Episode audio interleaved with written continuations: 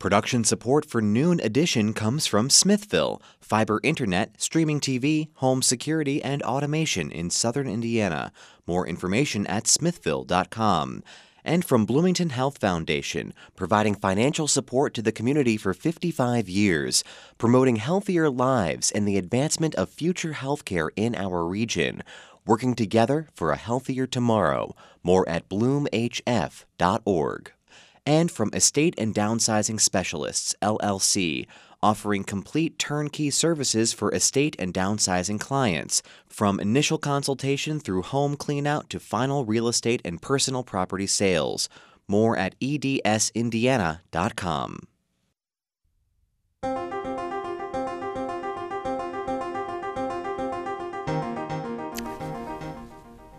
Welcome to Noon Edition on WFIU.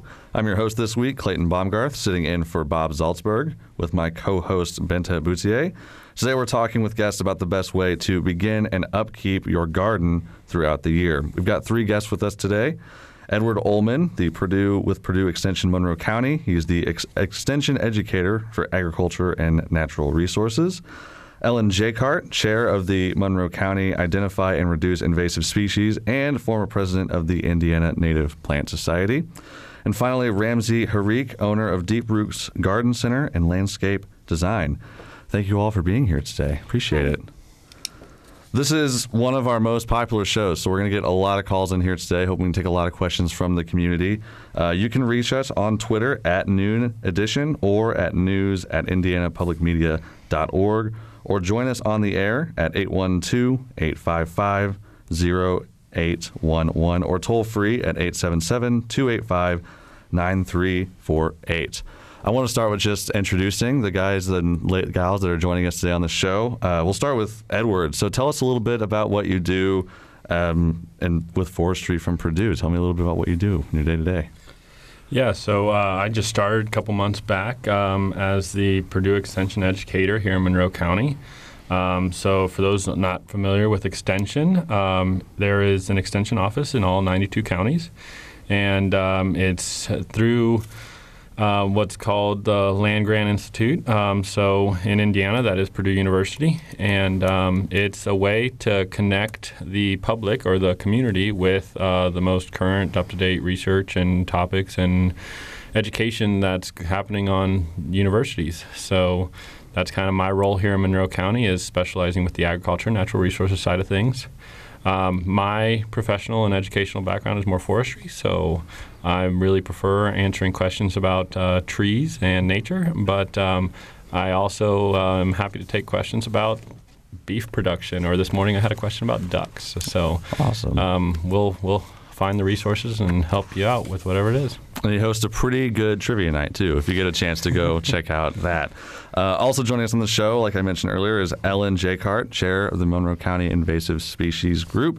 We're going to get questions, I'm sure, about what to look out for, but what's top of mind for you this season and things to look out for? Oh, gosh. I mean, with all the invasive plants that are turning green right now, like Asian bush honeysuckle, that's what I think people are really noticing. But jumping worms is something that we're just becoming aware of in the county, and something that our group is focusing education on.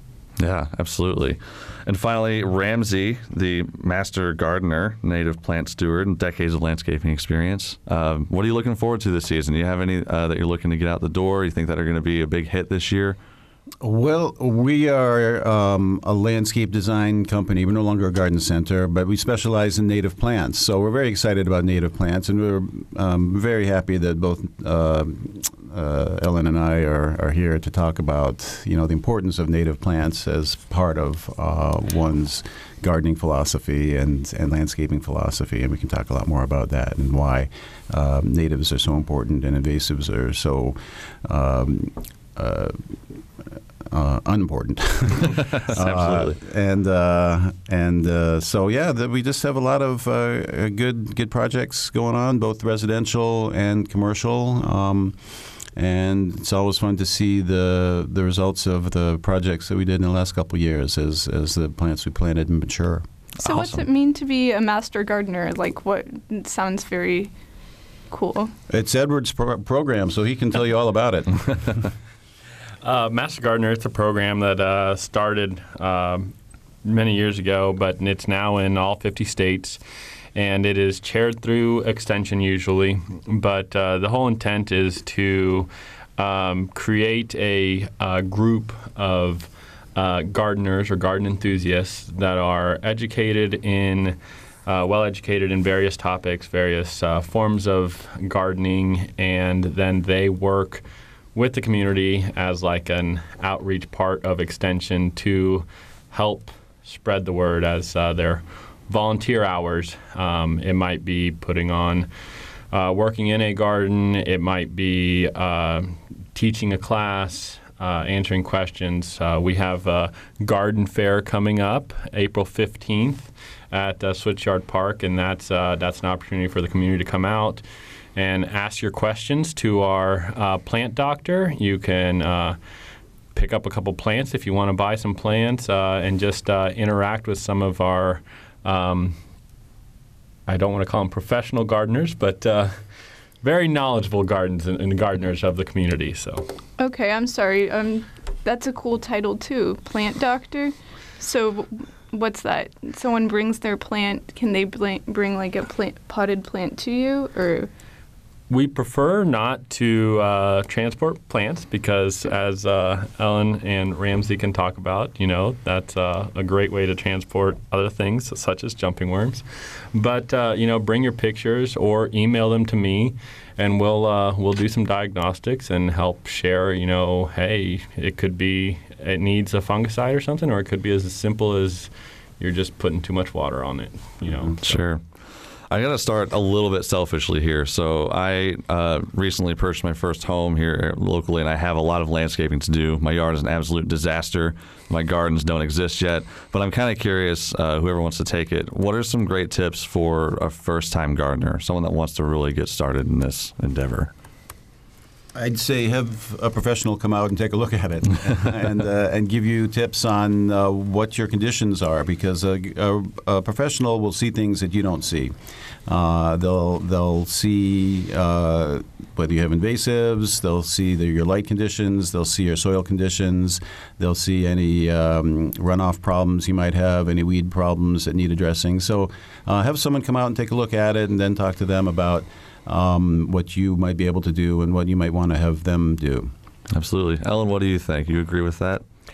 Yeah, absolutely. I will say that through MC-IRIS, we do give free invasive surveys to anybody in the county who's interested. And you can go to our website, mc-iris.org, and sign up for one of those. And when we come out, we will just sort of lay out for you, here are the invasive species that you've got, here's an action plan for how you can address those invasive species. We'll also give you some information on the native plants that you might have and landscaping alternatives for the invasives that might be in your landscaping, like burning bush. But that's one easy way, just to have somebody come out and take a look and give you some advice. Sure. Well, I think another beneficial place to start, too, would be a soil test. And we have some great help here in Monroe County with our SWCD, Soil Water Conservation District. And one of the ladies over there, Hannah, she's really great with soil testing. And it's a small fee. I'm not sure what it is. I think it's 10, maybe $15. But you can either drop off a soil sample for them, or for an additional fee, I think she'll even come out and do a soil test for you. And that really helps you get started on knowing what's going to work in your garden. There's, not to get too technical, but there's soil and there's dirt. Dirt is not really a technical term, but it's really, I think, a more applicable vocabulary word for what we have in the built environment, what we have in this urban landscape. So, and, you know, you get a lot more of that rock and miscellaneous crap. So starting with a soil test can really help you get knowing what's going to work and what you might need to augment to get a good garden. So. Yeah, we always encourage people to educate themselves, too. There are lots of great garden books out there, books about native plants, books about how to attract pollinators and birds to your yard.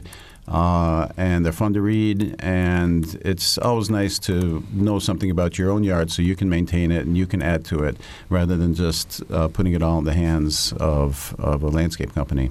Absolutely. So what are some indicators that maybe you have really good soil, or things that maybe you've done to your yard that maybe are a red flag for you that, like, oh, maybe there are things I would really need a soil test before I got a garden going or put efforts in? Like, what would be some signs that your yard isn't so good?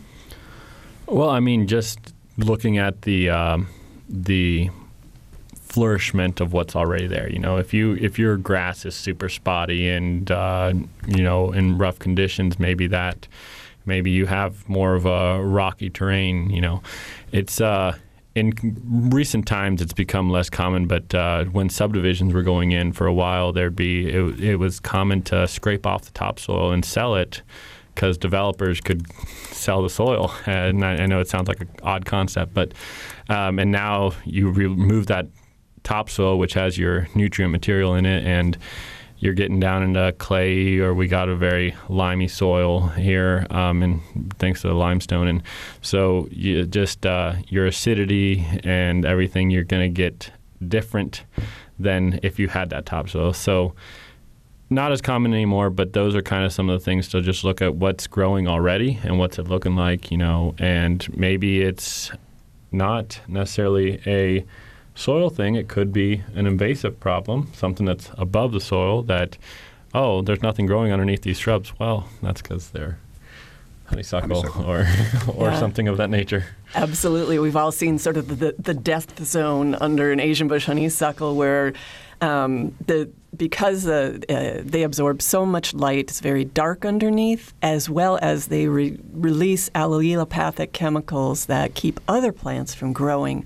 So it can really pretty much eliminate any sort of plants that you have growing alongside those shrubs. Doing the gardening show today, folks. We'd love to hear from you. If you have any questions for our panel, give us a call at 812-855-0811 or toll free at 877-285-9348. And I know that traditionally one question we often get on this particular program involves mulch. How much to use? How many bags do I need to cover a certain area? Who has any good mulch tips for our listeners out there? I can speak to mulch. We typically use wood chip mulch. It's much healthier for the soil, healthier for the plants. It breaks down more slowly, and it breaks down much better. It doesn't create that heavy mat effect that bark mulch does create over the course of the summer. And it's generally cheaper, and you can get it by the yard. I really don't like it. I don't like to see bags of mulch because we don't know where they've been brought in from. We don't know what's in them, especially if they've been dyed or sprayed with chemicals. We don't know what those chemicals are, and we don't know how long they've been sitting in these anaerobic conditions. So if you can get your mulch delivered straight to your driveway in bulk yardage, that's going to be the healthiest mulch that you can use. And then don't use too much of it. Don't pile it up against your trees, and use the bagel, not the volcano. If people want to know more about that, I can certainly explain it in greater. I'm a little curious about the bagel and the volcano. So when you pile it, well, you just look around town and you still see the volcano mulching, which is piled up right up against the trunk of the tree quite far up, in the form of a volcano, with a tree in the middle. That's very harmful for the tree in many ways, and the preferred way really is to create a bagel or donut around the tree so the mulch isn't touching the bark. It's but it's still creating a mulch circle around the tree that will hold in water and will suppress weeds. It's just not creating those infestation conditions against the bark that the volcano mulch does. The more you know. So what's the difference between this wood chip mulch and someone like mulching their leaves and putting it around their yard? What's the difference in quality? Are those kind of the same types of strategies? You're talking to someone who doesn't garden. No, shredded leaves are great. It's just very hard to find enough of them in order to cover your whole lawn, or not your lawn, but the beds in your yard, unless you have a very small yard. But if you have a very small yard, you probably don't have a whole lot of shredded leaves. But definitely use your leaves. Don't send them out to the city to pick up. Shred your leaves with a lawnmower or a weed trimmer and put those on your beds over the winter, or just leave them, even better, leave them in place on your beds, because they provide very important habitat for overwintering insects. Mm-hmm. Do you guys use any of the leaves that the city picks up or any of the compost? No, I'm wary of that, because we don't know what's in those bags, what people have put out, whether it's weed seed or whether it's sprayed with chemicals. So we don't do that, no. Okay. We did get a question from a listener. David would like to know if we have any idea when the last frost is expected this year. Well, I think that even if weathermen could predict that, they would be billionaires. But, you know, we have what are called like our frost-free dates or frost-out dates. For our area here, we can expect that usually middle of April. That being said, you know, we've had snow in late April before. So, you know, I'd say somewhere between April 15th, April 30th. It's expected in there, in that range.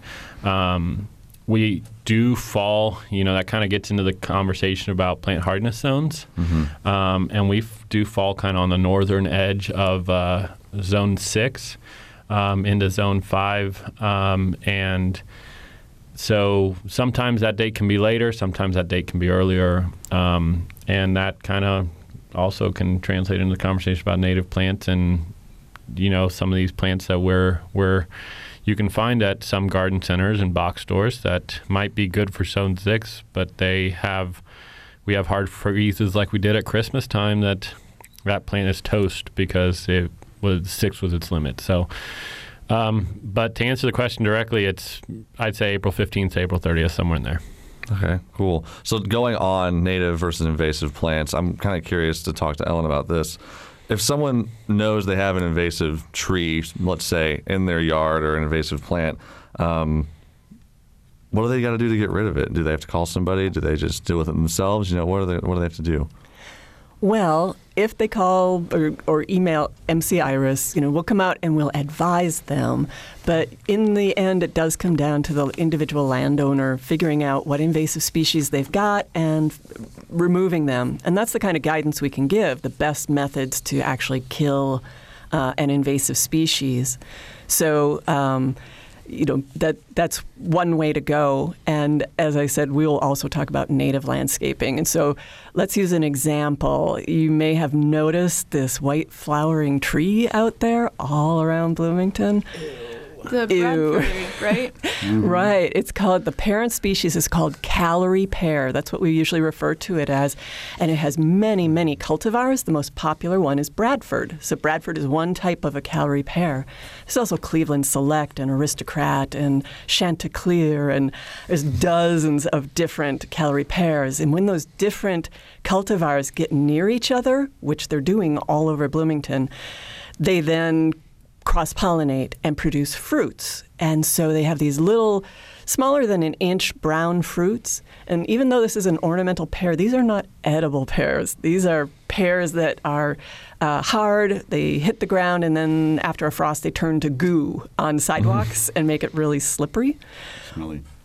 Smelly.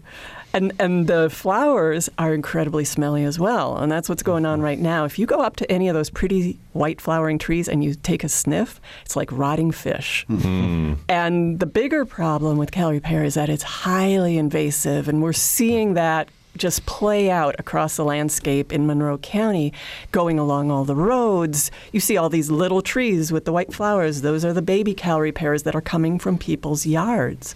So MC-IRIS started a program last year, and it was so popular, we're continuing it this year. We're giving out free native trees, good-sized native trees, 5-gallon, 7-gallon root ball, to anybody who agrees to cut out a Callery pear from their yard. And the details are on mc-iris.org. And we've got a selection of different native trees that are all sort of small stature, like Callery pear is. And those details are on our website. So we encourage everybody, if you've got a Callery pear, kill it, and we will reward you with a free tree. So what would you say to someone to convince them if they've had this pear tree in their yard for like 15 years, they've planted it, paid money for it, let it grow. Yeah. how would you convince them that this is really something that they should be doing? Boy, that's a good question, because people get emotional about their plants. You put in your time, your blood, your sweat, digging the hole, watering it, and everything else. I'd start with, just looking at the big picture, it is causing problems. We are spending millions of dollars at this point trying to control the Callery pear that is taking over the landscape in Indiana, and we can bring it right back to trees and yards that are causing that problem. So from the big picture, it'd be good to help out everybody by removing it. But a couple other things. Callery pear by its nature has very weak, brittle wood and bad branch architecture. So by the time it's 15, 20 years old, they almost always split. Whenever we have a big windstorm in the Bloomington area, you can go around the next day and you will see all the Callery pears that split. And then you're going to have to take that down. You're going to have to replace it anyway. And many of the Callery pear, you can look and see how close they are to houses. That if it splits and hits your house, now you have a real problem. So, that's from my perspective, reasons to get rid of it. Yeah, but understanding the difference between natives and non-native invasives involves kind of a paradigm shift because, most gardeners and tree enthusiasts, they want to see trees up. They don't want to cut down their trees. But the essence of gardening really is, if you think about it, removing plants that are undesirable so that desirable plants can come up in their place and be nurtured and have that soil space and air space. So removing the weedy trees like Callery pear and Tree of Heaven, you don't need a lot of encouraging to get rid of Tree of Heaven because it smells so bad, is so important so that native trees, especially oaks, which support so many different species of insect and thus other wildlife, especially birds, can flourish. It's a new way of thinking, but it's the essential way of thinking if we're going to be responsible gardeners and if we're going to take into account the current planetary environmental crisis as we garden. Well, and I think kind of going off of that, part of why these invasives have become such a problem is because they were showy and fancy and looked cool, and everybody got excited about Bradford pear. It's got this white flower. It's so pretty. If you look at a picture of it 20 years ago, everybody loved it. It's beautiful. But when you get down to the nitty-gritty of it, there's, at least I find, no benefits of it at all. And we have a lot of natives that they still flower. They still have those beautifying qualities. They're just not as showy. They're not a superstar walking down the red carpet. They're maybe the superstar's side model. I don't know. And like tulip tree is one of the great examples, which is actually the state tree, or yellow poplar, tulip poplar, goes by a lot of different names. It's got a beautiful, this yellowish, greenish, tulip-looking flower that's gorgeous. Now it happens for that flower is only there for a very short period of time, and it's such a tall tree, it gets lost in the view unless it hits the ground. Then you find it, and you're like, oh my gosh, look at this thing, where'd it come from? Half the people forget to even look 30 feet up above them. And that is such an important plant and an important tree from its flower for the pollen, the pollinators, birds, hummingbirds, so many things in our native world and nature need it, but it gets lost in the conversation of planting trees because instead we're talking about, what's going to look best? And indirectly that conversation switches to Bradford pears and honeysuckles and burning bush was mentioned. People got excited about this red bush that looks so cool. So. But it's interesting though that once your eyes change. Yeah. Your vision. When you see the burning bush, it's no longer a pretty red in the fall. You hate it. Because you know what it does. Yeah, that's what I joke. My wife and I are both foresters. Whenever we go for hikes or anything, you almost can't go for hikes in some of these city parks or places that are so full of invasives Because it's like this, it just makes you like antsy. It's mm-hmm. it's like it'd be like sitting in a classroom with nails on a chalkboard constantly going.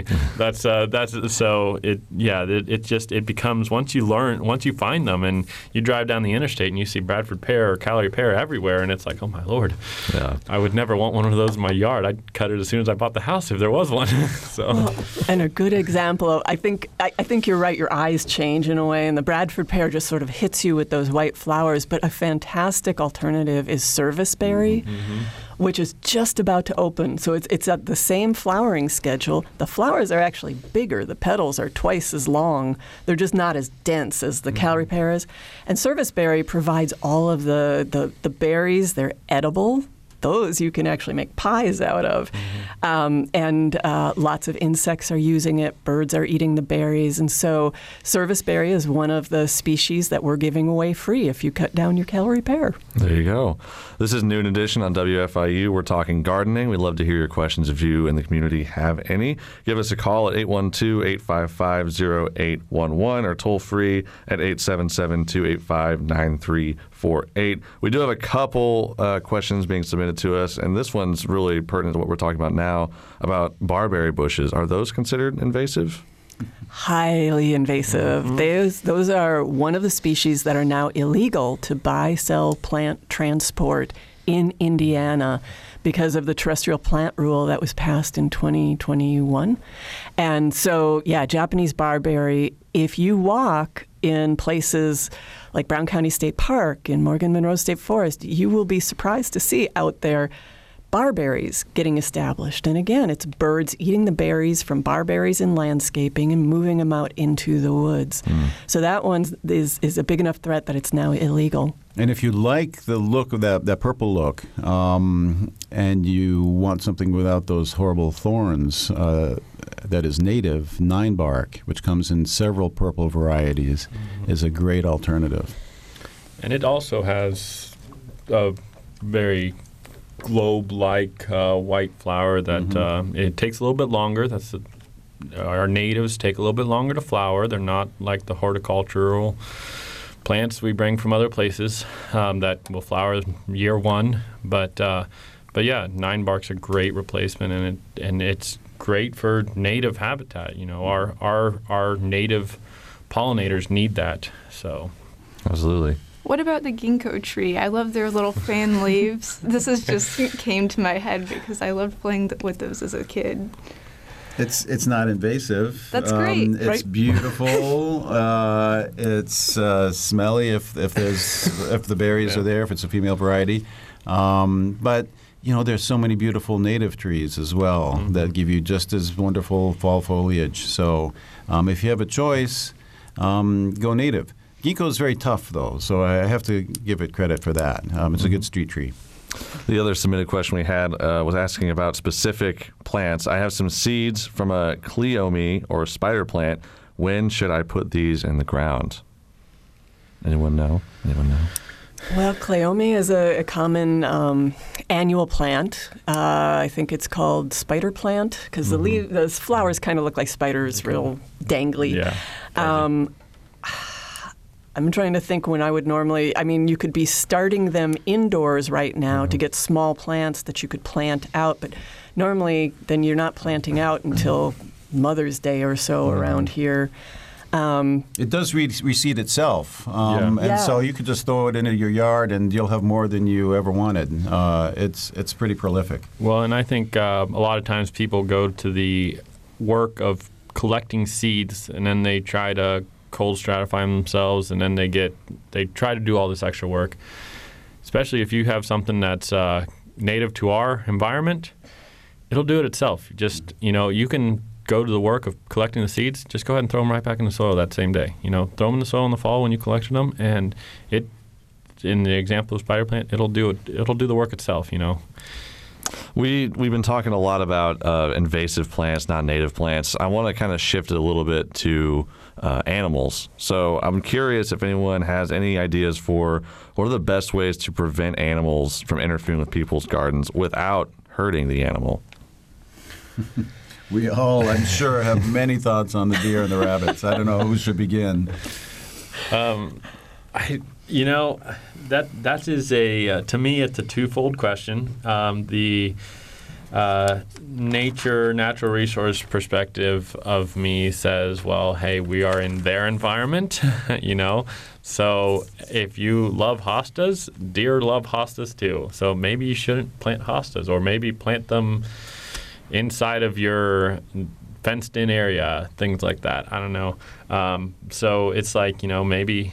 And that also, I know we're trying to move away from the native comment by your question, but a lot of the natives can handle deer browse. They can handle rabbit browse because they grew up, they came through the same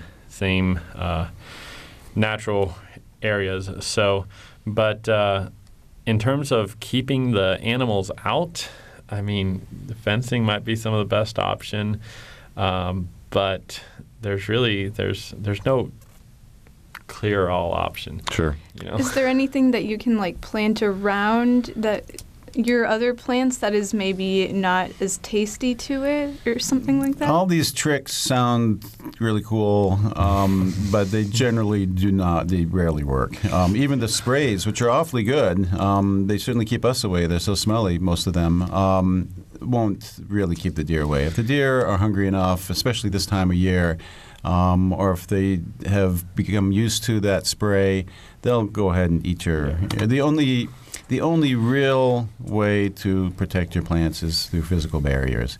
You can choose plants that are less likely to get eaten, but even that's not a reliable guide because the deer's tastes change by the year. They taste by the neighborhood. They change by the neighborhood. They change by the individual deer. So you just cannot predict their tastes. So I would recommend physical barrier if at all possible. And you can either cage plants individually, which can be kind of clunky in looks, or you can put up a whole fence around your property or around the area that you want to protect, which is expensive. So, the deer and the rabbits are a big problem, and there's no easy solution, and it does get expensive. Sure. We do have a guest that's actually wanted to come on air to ask us questions, so I'm going to have that come on. Hello, Sarah, are you there? Yeah, I realized just after I talked to you or after I called, that you were already starting to answer that question. Well, that's okay. We always like to have another voice on the show. So what was your question? No, my question was, what will the deer not eat? I live in the Elm Heights neighborhood, and the deer are eating everything. They're eating the wildflowers that I brought in from the woods, for instance. And about the only thing they don't eat is daffodils, and I think the tulips are all gone. Yeah. It's really hard. I think that Ramsey is right in saying that physical barriers are about the only way around it. There is a great for me, yeah. Yeah, there's a great list on the City of Bloomington website that lists landscaping plants that are less vulnerable to deer, but it's when you get enough deer and they get hungry enough, they're going to eat anything. Mm. And I'm afraid that in parts of Bloomington, the numbers of deer are just so high that the deer are starving, and it's really unfortunate. Yeah, those lists you have to take with a grain of salt. Sorry. I'll just feed deer. Just feed the deer. Well, 2 or 3 really reliable natives that we have found to be almost deer-proof are coralberry, fragrant sumac, which can grow low or high, and inkberry, which is a native ilex or holly. Those are good, reliable deer, almost deer-proof plants that you might look into. Thank you.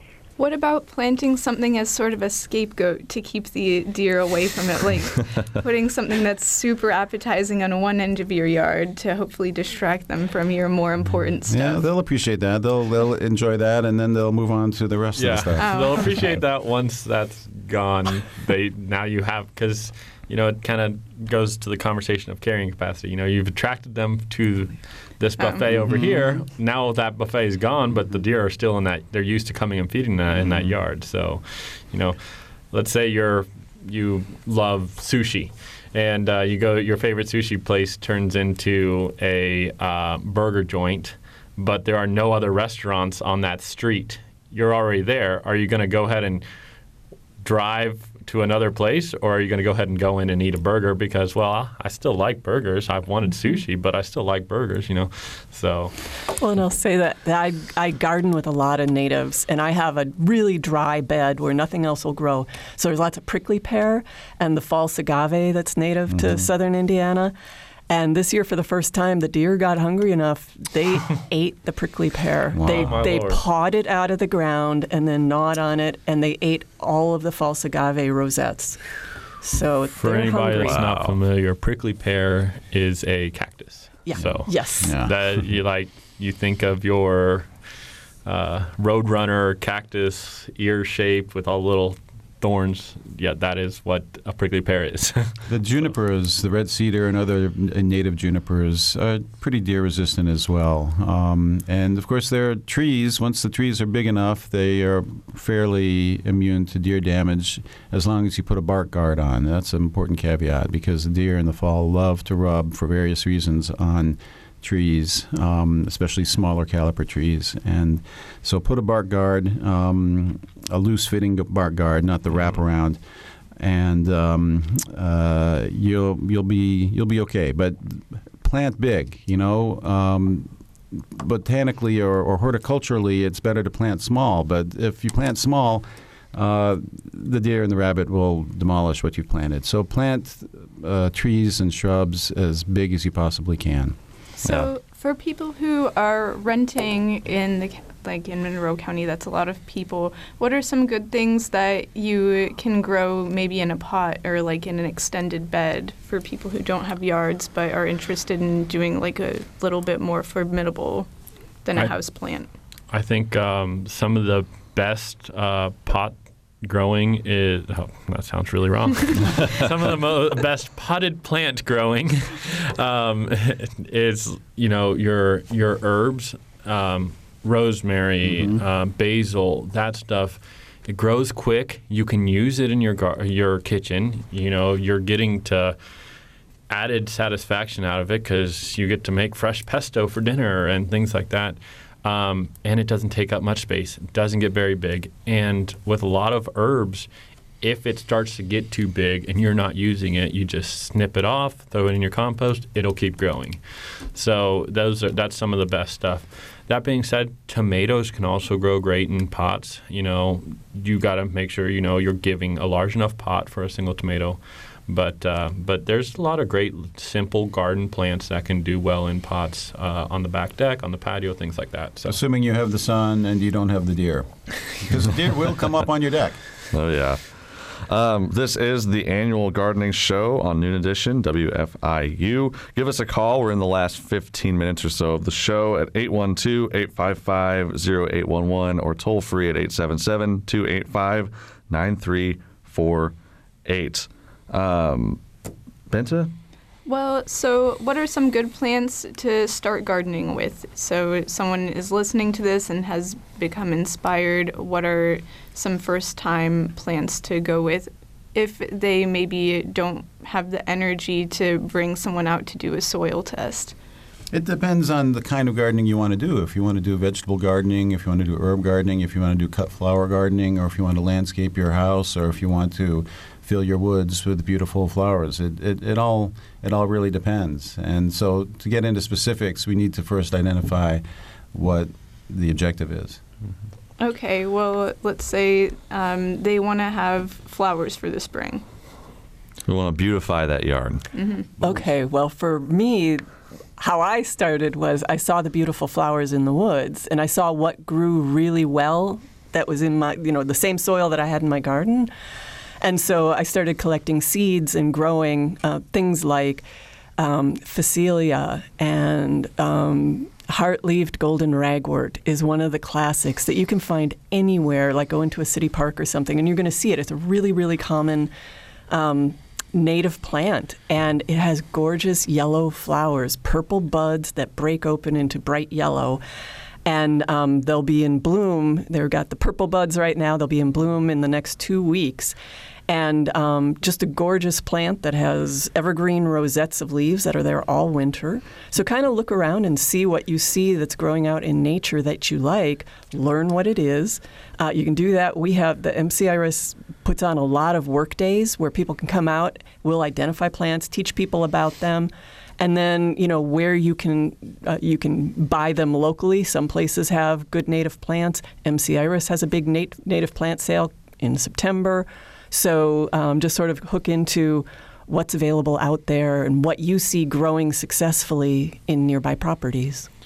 I think, and kind of what Ellen hit on there by seeing what's going to work in your yard, I think that can be even just as important, if not more important, than your plant selection. You know, don't, if you're a first-time gardener or just getting started, be cognizant of light levels, moisture, and don't try to plant something that is sun-loving in your backyard when you have a very thick, overhanging canopy from trees and things like that, you know. And your water source.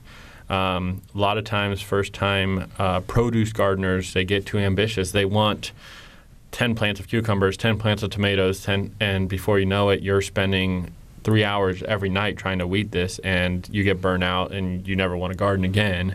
So, you know, start small. Start small and with just a few plants, and maybe just say, hey, I'm going to try and do tomatoes really well.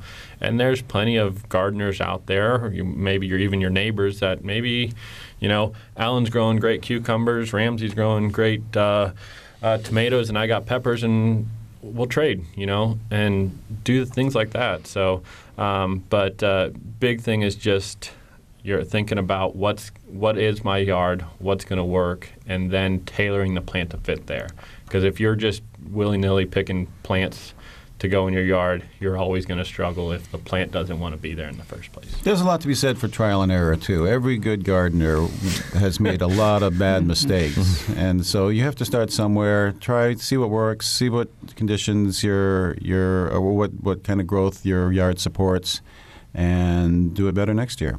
What are some of the biggest challenges? Oh, sorry, I didn't mean to interrupt you. But what are some of the biggest challenges that gardeners are going to face this time of year? Is it like flooding or?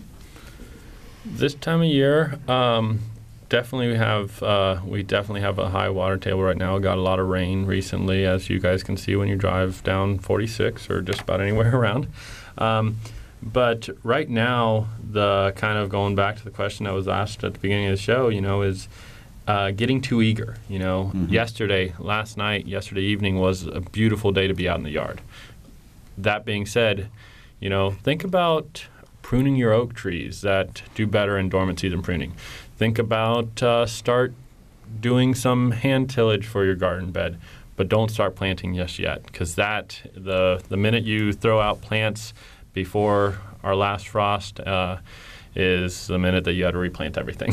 And nobody wants to replant their garden, or nobody wants to plant their garden twice. So, but it's so true. People get very excited about putting out their tomatoes as soon as it's a warm day, and be very conservative with your tomato planting. If you plant them too early, even, of course, if it's above freezing, they'll survive, but they'll just sort of sit there and sulk, and they'll have a hard time ramping up and getting going when conditions are actually right for them. So wait until it's really, really warm for your tomatoes and peppers.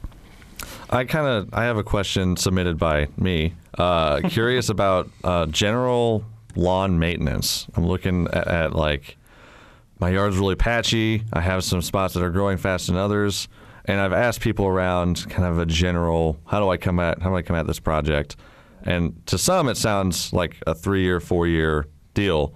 What's your guys' take? Do you think that there's a large buy-in to a project like that, trying to revamp a yard, or what do you think? Are you talking specifically about turf? Turf okay. Specifically. Yeah, for me, I'd say put it into garden beds. Kind of for me, Turf is a waste of space, and it ends up using lots of water and lots of chemicals. And what do you get from it? It, you know, it looks nice, I guess, when you're driving by, but it doesn't provide anything for any other living creature. So, I don't know. I'm not the one to ask. Definitely. I think And again, I'm going to speak from personal opinion, kind of like Ellen. You know, personally, I think yellow flowers in my grass looks cool. I have no problem with the dandelion being out there. You know, I'm not going to go out there and spray it, waste my pocketbook on buying herbicide for treating some of those miscellaneous plants. Leave some of those little spring ephemerals or those little wildflowers that want to pop up on occasion. Let them be. You know, if your yard is patchy, that's just you're producing pollen. Kentucky bluegrass, when it is cut at 3 inches, it does not create habitat for anything. Mm-hmm. But that being said, that is not the opinion of the whole community. There's a lot of people that love their yard, and you know, and so it does take work to have that manicured golf course look. A lot of times it requires a lot of added fungicides or herbicides, and it's an investment. Grasses are naturally kind of clonal, so in time they will start choking out those other things. But you also create a monoculture, and as we know from a lot of different events, when you have monocultures, you usually start introducing diseases and things like that. So it's twofold. It becomes, do I want the patchiness and little to no maintenance, or do I want to put a lot of work into creating this beautiful Augusta National look in my yard with continued work for years to come. So sure. Yeah, I mean, if you have patchiness after a whole lot of work that you put into your yard, and you've tried and tried and tried, that may be a sign from the gardening gods that that area should not be in grass. Yeah. And there are a lot of reasons not to have your lawn in grass. Even if you have a healthy lawn, we'd like to see you turn more of it into wildlife-friendly native beds.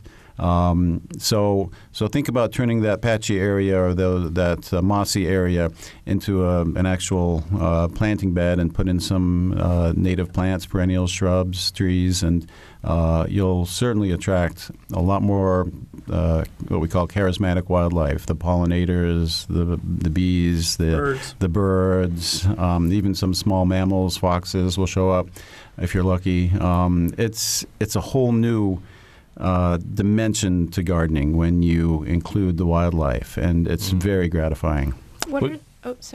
We have about 5 minutes left, so I just want to ask maybe a couple quick questions.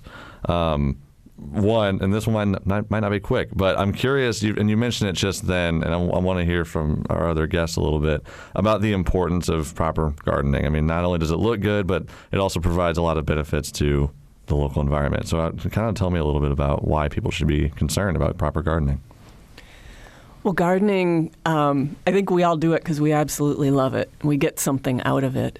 But why not get something out of it for yourself, but also provide for the whole network of life? Because if you're gardening with native plant species, you're going to see on the leaves of those species holes because there's insects eating those plants. And then the birds are coming and they're eating those insects. And so by incorporating native plants and sort of gardening for the bigger picture, you're just going to be providing so much more, and you're going to end up getting so much more enjoyment because you're going to see more wildlife, you're going to see more pollinators and everything else. And you're also using a lot less water once it's established, and a lot less chemicals to try and maintain it. So there's a lot of advantages. Edward? Well, and you know, one of the hot topics or important topics that are especially the city of Bloomington, but Monroe County planning department and those people really have to talk about a lot is water runoff, rainwater runoff, and our watersheds. And one of the biggest components being impermeable surfaces like roads and parking lots and stuff like that. But another big impact is our lawns. And having those native plants, native shrubs, grasses, trees that are going to be uptaking that water, that can help that whole system so much. And kind of what Ellen was talking about too, but the other thing I like to comment about with people is, you know, in throughout the U.S., we as a population spend a lot of money feeding birds. And I'm a bird guy myself. That being said, bird feed is not cheap, and in recent years it's gone even higher.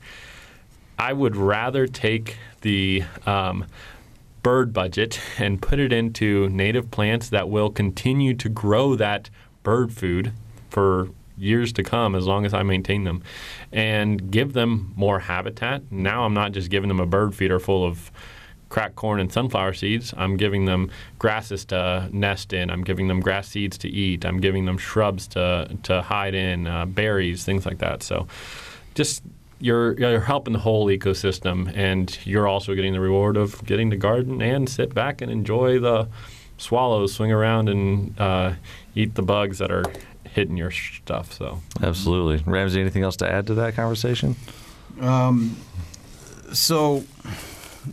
So with gardening with natives, Ellen has put her finger on a very important challenge for gardeners. People who've been gardening a long time don't want to see bugs on their trees. They don't want to see bugs in their yard, because we've been conditioned to think of bugs as being damaging. And they are, if they are out of control non-natives like Japanese beetles. But in fact, if you have a healthy ecosystem in your yard, you're going to have a lot of holes in your landscaping, and that's a good thing, because it means there are insects there that are under control, because they're enjoying the food that they're evolved to eat, which are the native plants, and they're providing food for the birds, which are keeping them under control. So it's all a matter of balance and having a healthy ecosystem that supports all sort of angles of the food chain. Absolutely. Well, guys, I want to say thank you so much for being here. I thought I had a really good time talking about it. I'm sure our listeners had a good time learning a bit more about gardening. So thank you all again for being here. Appreciate it. It's been a pleasure. Yeah, thank you. Thank you for having us. Absolutely. That's all the time we have for today. I want to thank our guests again for joining us. For my co-host, Benta Boutier, our producer, Nathan Moore, and engineer, Mike Pashkash, I'm Clayton Baumgarth. Thank you for listening to Noon Edition.